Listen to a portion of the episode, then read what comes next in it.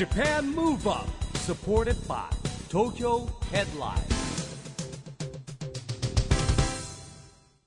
こんばんは日本元気にプロデューサーの一木広治ですナビゲーターのちぐさです。東京 FM JAPAN MOVE UP この番組は日本を元気にしようという東京 MOVE UP プロジェクトと連携してラジオでも日本を元気にしようというプログラムですはい。また、都市型フリーペーパー、東京ヘッドラインとも連動して、いろいろな角度から日本を盛り上げていきます。さあ、市木さん、8月に入って、来年の今頃は、もう、東京オリンピック真っ只中です。もういよいよ近づいてきてる実感がありますけれども、そんな2020年に向けて今日も元気をくださるゲストがお見えです。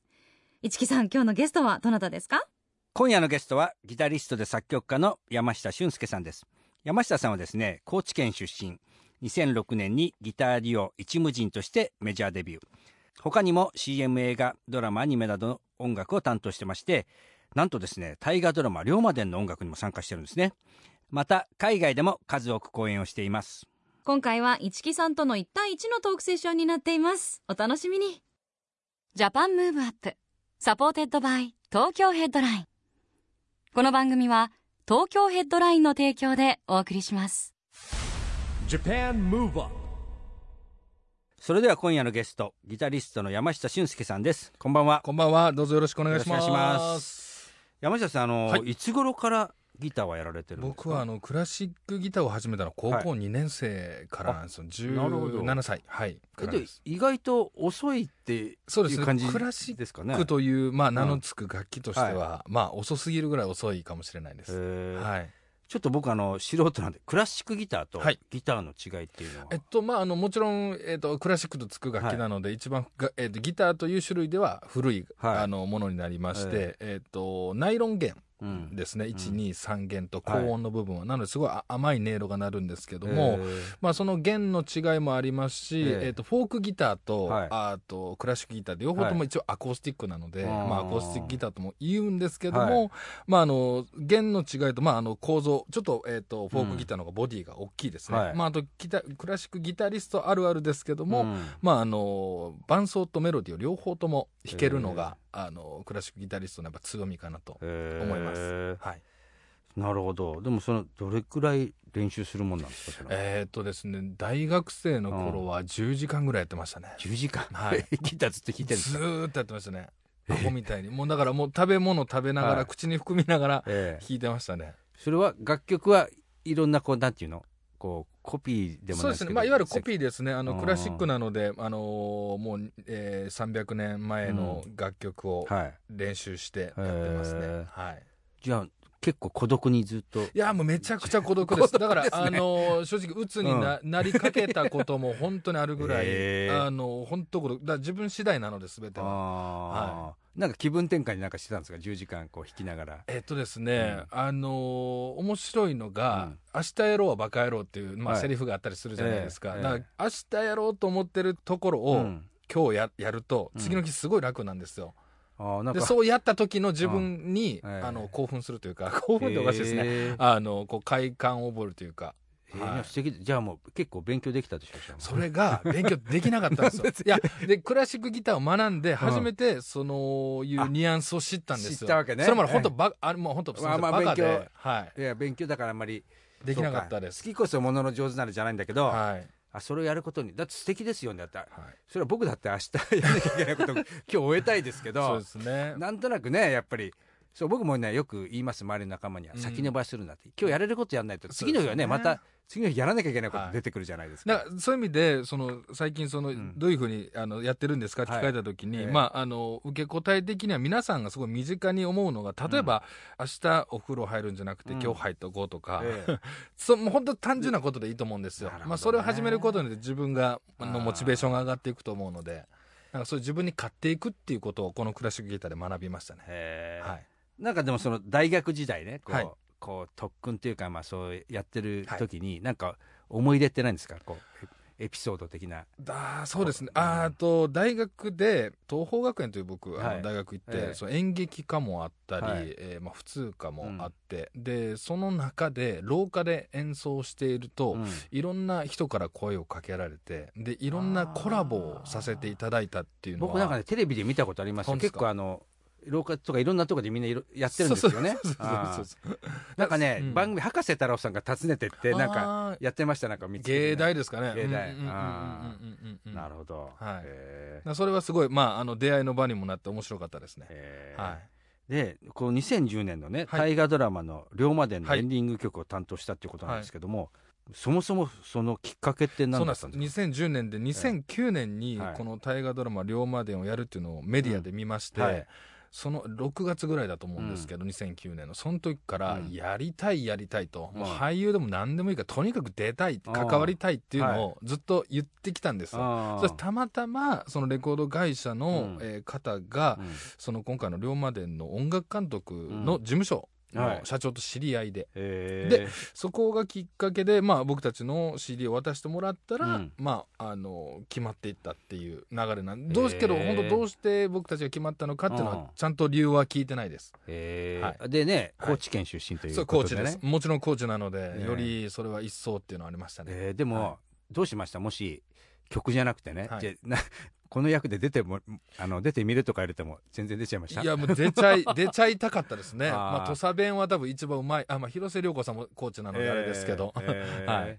出てみたかったですね。はい。でもそれは結構引きがありますよね。そうですね。よく考えるとね、うん。だから本当言霊ってすげえ大事だなって思ね。いました。はい。えーでどんな曲にしようということで？あ、えっと、これは僕は作曲は、はい。あの違いまして、うん。あの演奏だったんですけど、はい。ギターデュオにそのオーケストラの曲を、えギターデュオにアレンジをしまして、はい。まあ、そのギターの良さと、うん。まあ、その龍馬の、まあ、人生をこうはい。思い浮かべながら、あ録音しましたね。うん。はい、もちろんほらやっぱ男性って龍馬好きだから見るじゃん、僕ももちろん龍馬で見てましたけどもね、このソフトバンクの孫さんもこの曲を聴いてるという。そうなんです。あの、えー孫さんにもう3、4回お会いさせていただいて、えーなかなか社員の方でもお会いできないっていようはい。方ですけども、まあうん、いろんなご縁で、あのあって、えっと曲も渡していただいて、ーそしたらその秘書の方から、うん。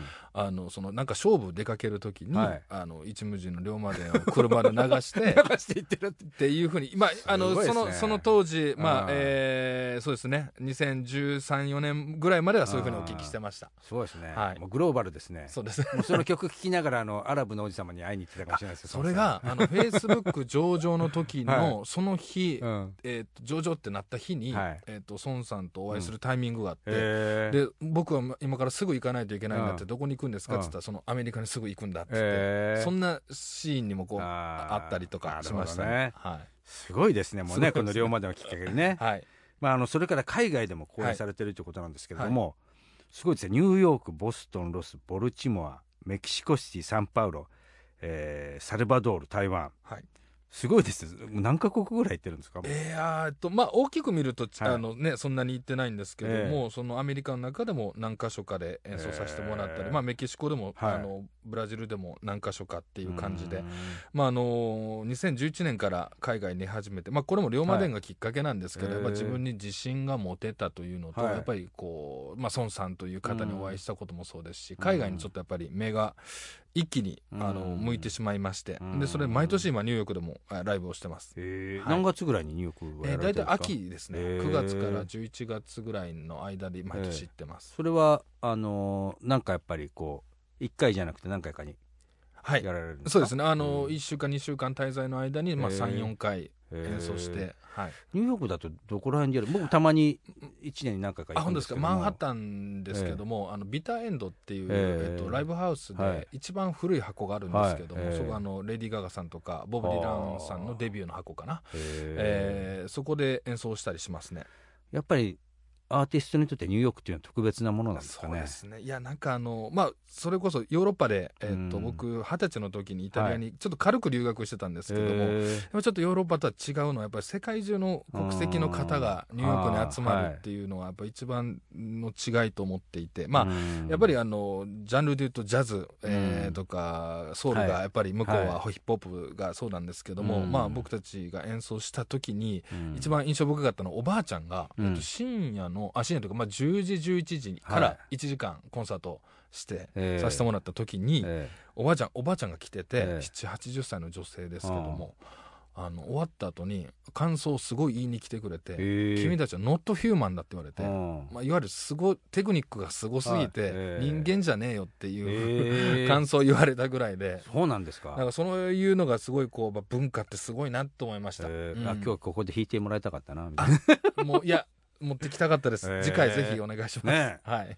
であの、まあ、ニューヨークはそんな感じなんでしょうけど、まあ、はい。あとほらロスはちょっと違いますよねそうですきっとまたね。ロスはやっぱ天国だなと。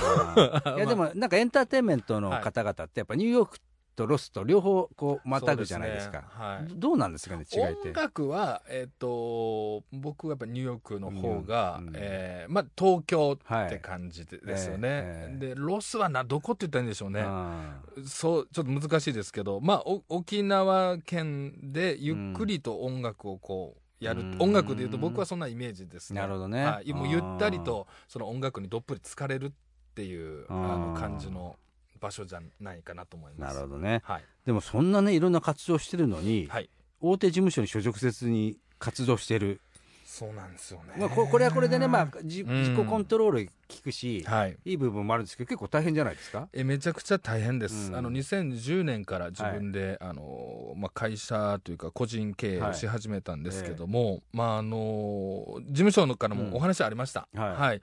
ただその自分たちの音楽の未来を、うん。えー、とこう想像させてくれるうん。ところがなかなかいなくて、なるほどね。というかまあそれは当たり前で、うん。そのクラシックまあその時ギターデュオだったんですけども、うん。誰もやったことないうんあのジャンルというか、はい。を進んでいたので、うん。まあ誰も想像できなくて、うん。その辺の出会いが、まあ、あの正直なかったのが、まあ、きっかけと、うん。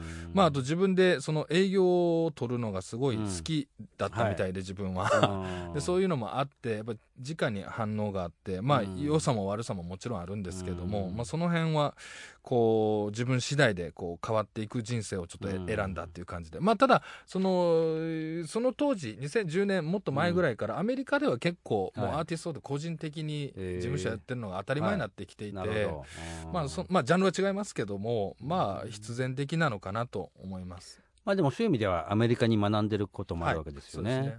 でも今ってこう SNS もあるし、はい。あのアーティスト自身が発信できるじゃないですか、だから、まあ、大変かもしれないけどやっぱりねこう自分のそのポリシーに反して、ね、はい。我慢してやるよりはそっちの方がいいんですかね。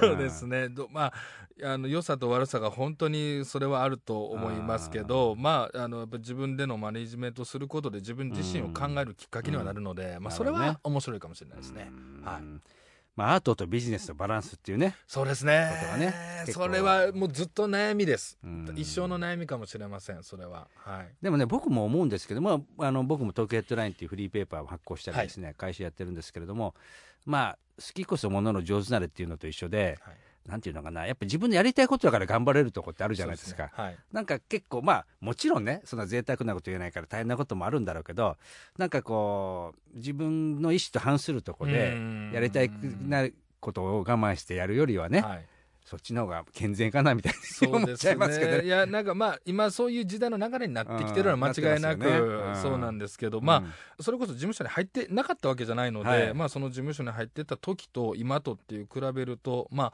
なかなかフォロー、龍馬伝の時って多分200何本コンサートしてるんですよ。え。でもしそれを、まあ、マネージャー含め、うん。えー事務所があれば、はい。すべてフォローできていて、うん。まあ、ずっと続けていける何かもあったのかなとか、うん。まあ、もう自分だけでやっているので、はい。やっぱりもう忘れていってる方うん。も失礼ながらやっぱたくさんいて、うん。まあ、それはやっぱり、うん、両方かなっていうのをすごく感じますね。なるはいまあだからそういう時はどっかで連携すればいいわけですよ。そうですね。提携みたいなのもありますしね。すね。はいでそしてですね今年の2月に、えーファーストソロアルバム、はい。えーシングルモルトお山下ナンバーワンをね、はい。リリースしたということなんですが、はい。どんな内容にそうです。あの僕2006年に一無人というギターデュオでデビューしまして、うん。2017年にあのバンドにちょっと大きくしまして、はい。で、えっと、それが解散して2018年の4月に、うん。で今年の2月にこのソロアルバムを出したんですけども、うん。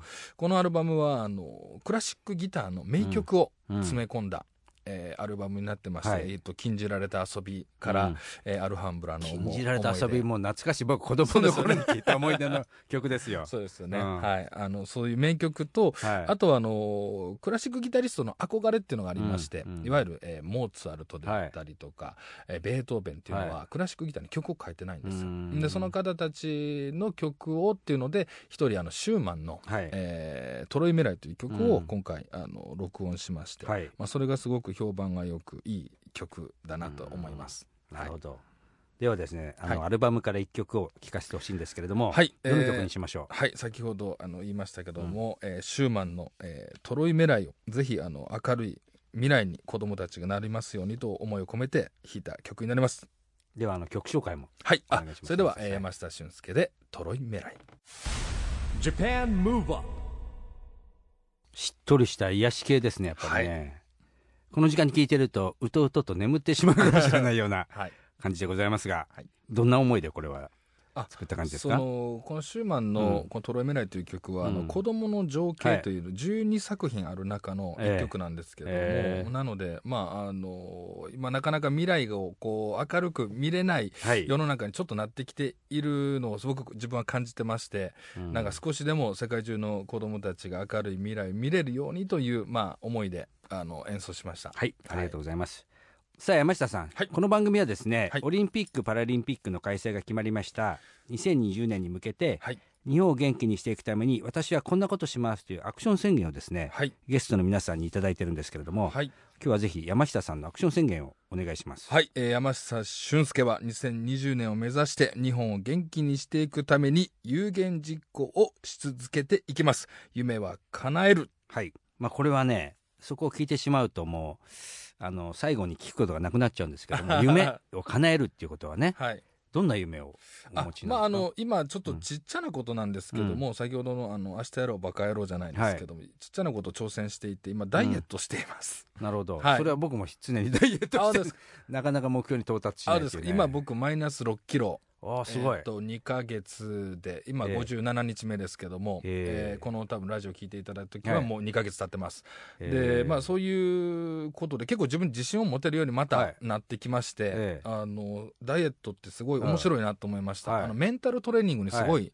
はい。なるんですよね、我慢することであったりとか、えーはいコツは何ですかその6キロあいやもうねあの本当メンタルだと思います、はい。もうあの最初の2週間あ、はいと今僕糖質をはい抜いてる、ええダイエットしてるんですけども、はいとにかくもうあの自分との戦いで、うんもう本当あのギターを弾いてるかのような昔、練習してるかのようええな感じで、まあ、お付き合いがあっても、うんあのなるべく避けてですね、まあうん。あのお酒もまあ焼酎とウイスキーは飲めるので、ええ。まあ、それは飲んでという、まあ、ことでなんとかあの交わしながら。えーえはい3食一応食べてるんですか？えーっとそうですね、えーだけどあの数字でトータルで、えー、と 50g まで食べていってあ言われてるので。ーちゃんとしてるわけね。あちゃんとしてます。僕ねそれができないの。あの トレーニングやってトレーニングジムもね、ああのね。パーソナルトレーニングもついてるんですけども、はい。とにかく食事の制限も大雑把にはできるんですけど、はい。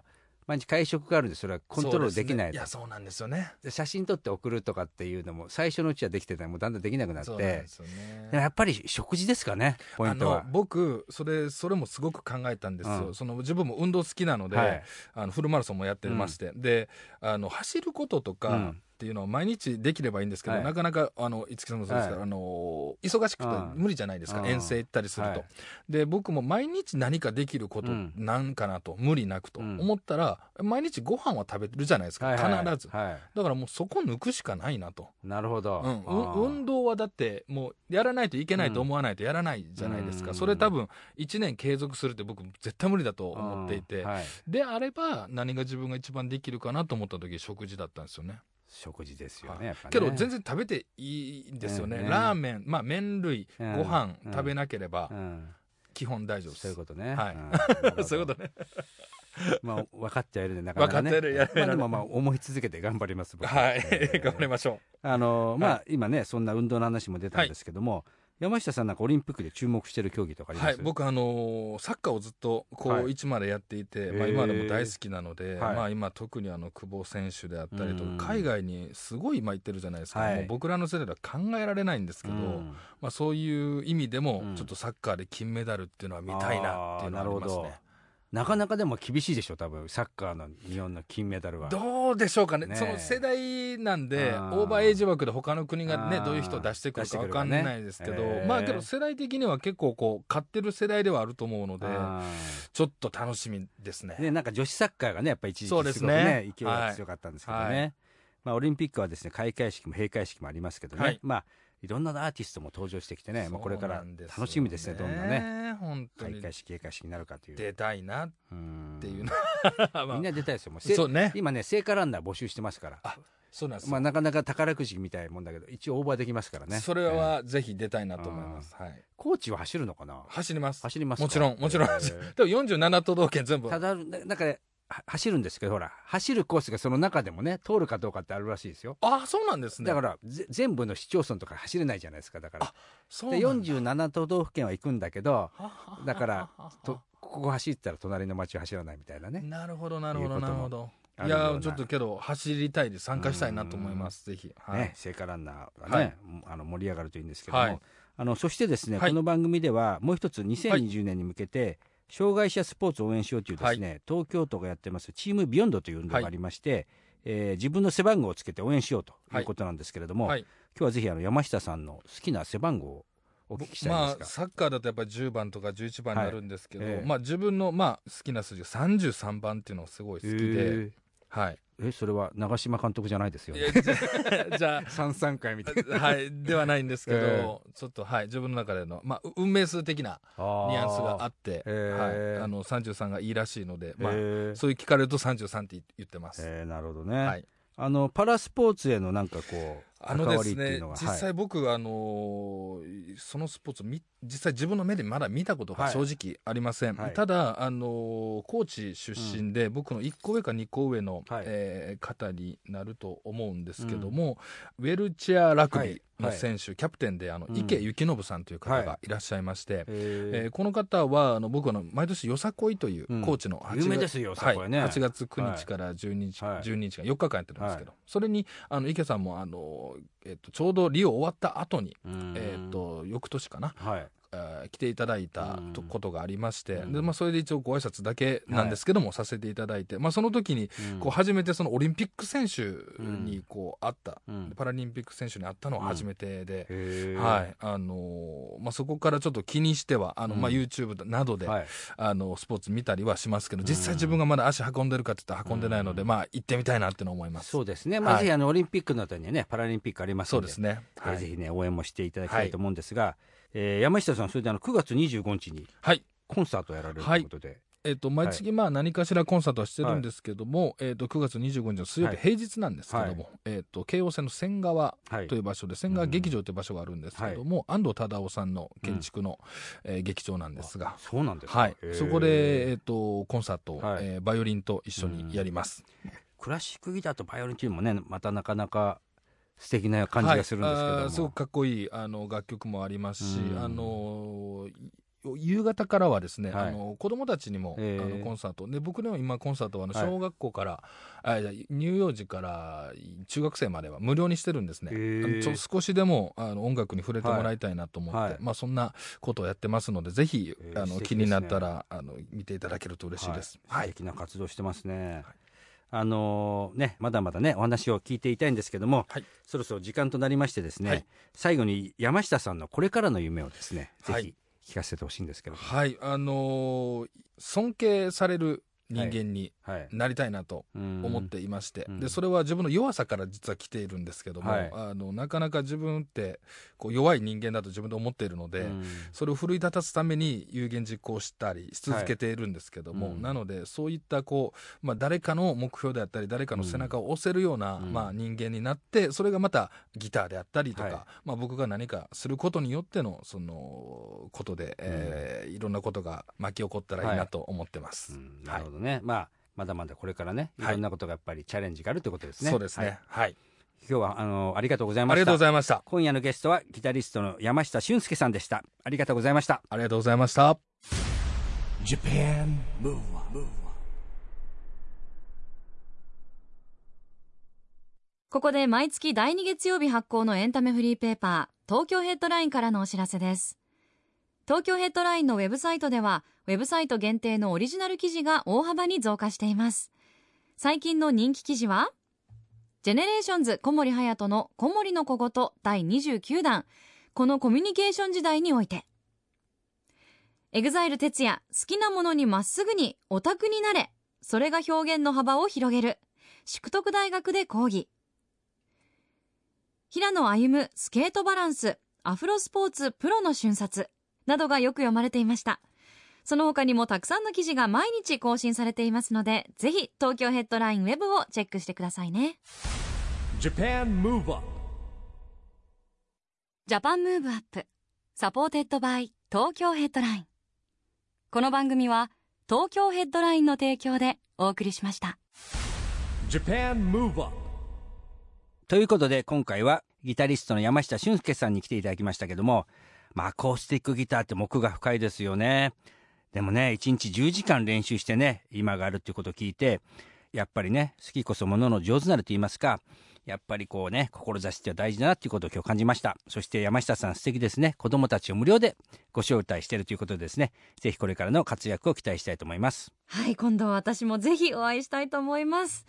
さあジャパンムーブアップ今週はそろそろお別れのお時間ですが次回も元気のヒントたくさん見つけていきましょう。さあいよいよ東京でオリンピック・パラリンピックが開催されます。そんな2020年に向けてますます日本を元気にしていきましょう。ジャパンムーブアップお相手は市木浩二とちぐさでした。それではまた来来週。